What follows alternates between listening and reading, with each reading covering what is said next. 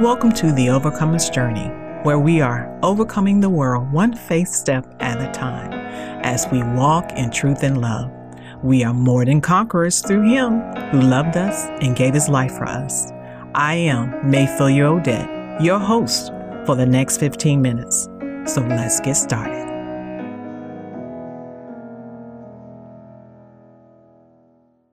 grateful to be here today. You know, we've been doing a lot of soaping up, and every time I look at the word, I am just amazed at what we find. We've been doing a lot of that inductive study, and I'm just amazed. And every time I look at it, I'm like, oh my goodness. Okay, so the scripture for today is Philippians 1 18, starting at verse 18 in the King James Version of the Bible. It says, What then, notwithstanding every way, whether in pretense or in truth, Christ is preached, and I therein do rejoice. Yes, and will rejoice. Next verse. For I know that this shall turn to my salvation through your prayer and the supply of the Spirit of Jesus Christ. Next verse. According to my earnest expectation and my hope that in nothing I shall be ashamed, but that with all boldness, as always, so now also Christ shall be magnified in my body, whether it be by life or by death. For to me, to live is Christ, and to die is gain. Paul is in prison in chains under palace guard and for preaching the gospel. His immediate purpose for writing this letter to the Philippians was to thank them for a gift they had sent him. Their messenger, and I may jack up his name, Epaphroditus, had recovered from a serious illness and could carry this letter as he returned to them. In this most personal letter, Paul is concerned, yet confident that God will bring the Philippians' faith to maturity. No doubt, Paul is not only a man of doctrine and duty, but he is a man of prayer. And like Jesus, the prayers that he prayed are timeless. They are relevant for today. For what was going on during his time is no different than what's going on in ours. He shares his affliction, as he calls it, of imprisonment, not from a woe is me perspective, not from a place of murmuring and complaining. I can't say that's always me. Or even fear about his current circumstance. He shares it from the place of encouragement. We see words like joy and confidence and grace and affection and love and rejoice and earnest expectation. Do you have an earnest expectation in your current situation? Hope and even boldness. Although he's in prison for preaching Christ, he's still saying, I want more boldness to even preach it even more. Why does he speak this way? Why is his letter full of such encouragement? He says, beginning in verse 12 of Philippians 1 in the KJV version, But I want you to know, brethren, that things which happened to me have actually turned out for the furtherance of the gospel. Keep going. So that my bonds in Christ are manifest in all the palace and in all other places. Keep going. And many of the brethren in the Lord, waxing confident by my bonds, are much more bold to speak the word without fear. But no matter their motive, for speaking Christ, or whether from envy or for goodwill, Paul says in verse 18, What then? Only that in every way, whether in pretense or in truth, Christ is preached, and in this I rejoice. I mean, what a testimony. We see people, people are biting people, wondering if people are sincere or not. But yet, Paul said, I don't care about the sincerity. What only matters is that Christ is preached, and somebody's going to get saved behind it. Now, let's look at this another way. Paul used to be Saul, persecuting the very church that he now is suffering for. Now, does Saul, how does Saul become a Paul? Is it by our much talking? Is it by our much wondering? Is it by our much much cowering? Is it by a much I can't believe he did that? Is it by our much I don't believe it. Lord help me, help me, help me, help me, help me. Is it by that? No. But it was through prayer. While he was persecuting the church, I have no doubt that somebody was praying for Paul. Somebody was, or put it yet, someone was praying for Saul. The Saul that persecuted the church. The Saul that had papers from church folk to go and put more people in prison. The Saul that was ready to drag you out and put you in and lock away the key. And probably he was probably one of the ones that wanted to beat you to death for what you were proclaiming. That same Saul. Somebody was praying for him. And not only for him, they were praying for their brothers and sisters who were going through. No doubt they were going through.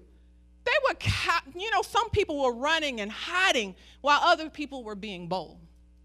And this one, this snake of a person, was running after them, trying to take the very lives who Christ died for. But I'm here to tell you because of their love for the saints, and they were praying for saints and praying for the salvation of Saul. Are we doing that for people? Who are rising up against us? Are we praying for the Sauls in our lives? Are we praying for the would be uh, church folk who are persecuting or rising up or preaching the gospel for the wrong reason? Are we praying? From that standpoint or viewpoint, Paul could say, let's look at the Passion version of verse 18, Passion translation. He said, Yet, in spite of all this, I am overjoyed. For what does it matter as long as Christ is being preached? If they preach him with mixed motives or with genuine love, the message of Christ is still being preached, and I will re- continue to rejoice. Next verse. Because I know that the lavish supply the Spirit of Jesus, the anointed one, and your intercession for me will bring about my deliverance. In verse 20, he goes on to say, He says, No matter what, I will continue to hope and passionately cling to Christ so that He will be openly revealed through me before everyone's eyes. That's what prayer does. But Dr. Poole said last week it could have been another way. On the road to Damascus, Saul had an encounter with God. Christ redirected Saul's misdirected passion and zeal against the church and turned it into Paul's passion for the church. Damascus road was paved with prayer. Only prayer can do that. So, Dr. Schiller said prayer assassinates the plots, plans, and ploys of the enemy. Dr. Poole says counteract it with prayer. Bishop said we make our prayers by what makes us pray. Lord knows I've given many people cause to pray over my lifetime. When many of you met me nine years ago, you met a lavish supply of the Spirit of Jesus, the anointed one, an intercession for me that brought about my deliverance. It could have been another way. I stand here as a product of prayer. You don't know Odette version 1988 that first stepped into a church as an adult, introduced to lesbian at the age of six at a cousin's house down the street. If my mother had not found me and pulled me out and interceded for me, it could have been another way. Incest, molestation, pornography, masturbation, fornication. If it had not been for someone interceding for me, it could have been another way.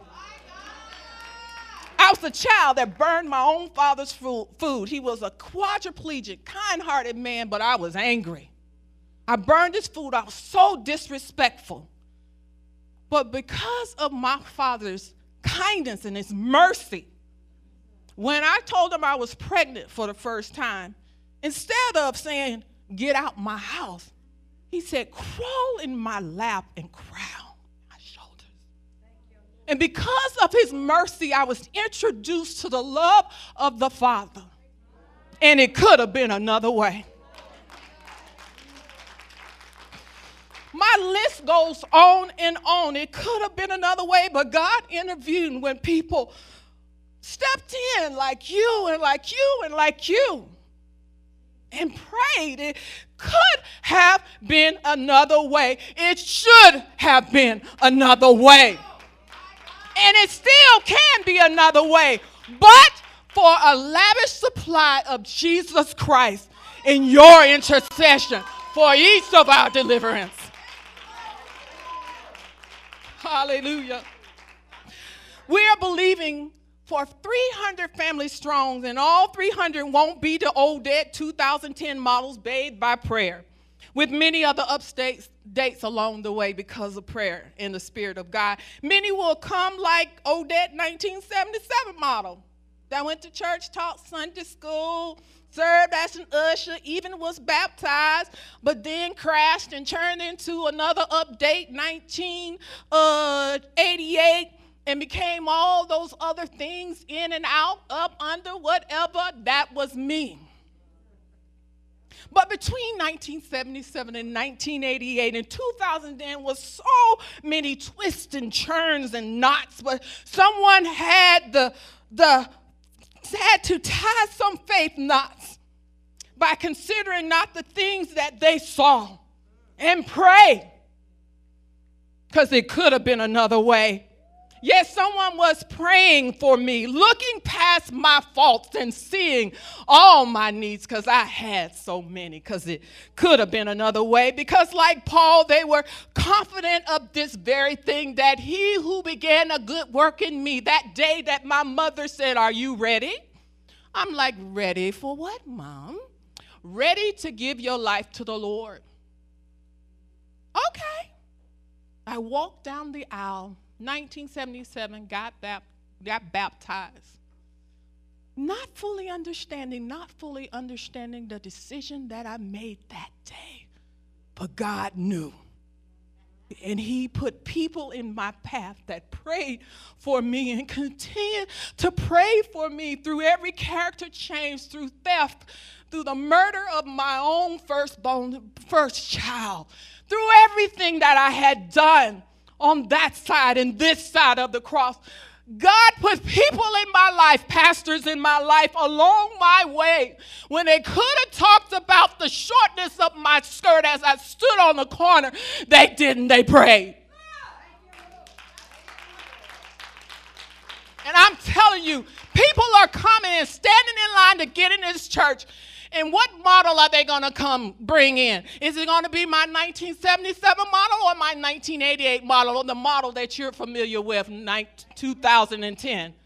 And the other updates, which ones will come through the door? No doubt they will come looking all kind of ways.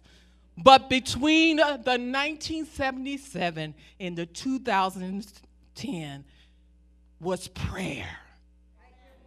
Prayer. And our job is to pray for people, not talk about them, not wonder are they saved or not, not wondering those things. Our job is to pray. Because that's the only difference. That is the shortest difference between where they are and where they're going. It needs to be paved with the road of prayer. So pray every way you know how. In every way, with every prayer, with mercies, in love, because people need to be delivered and they're coming here. Thank you in Jesus' name. Amen. Let's stand and pray. Thank you for tuning in to the Overcomer's Journey. I pray that you have been encouraged to overcome the world one faith step at a time. If you have questions, comments, or prayer requests, please send me an email at the Overcomer's Journey at gmail.com.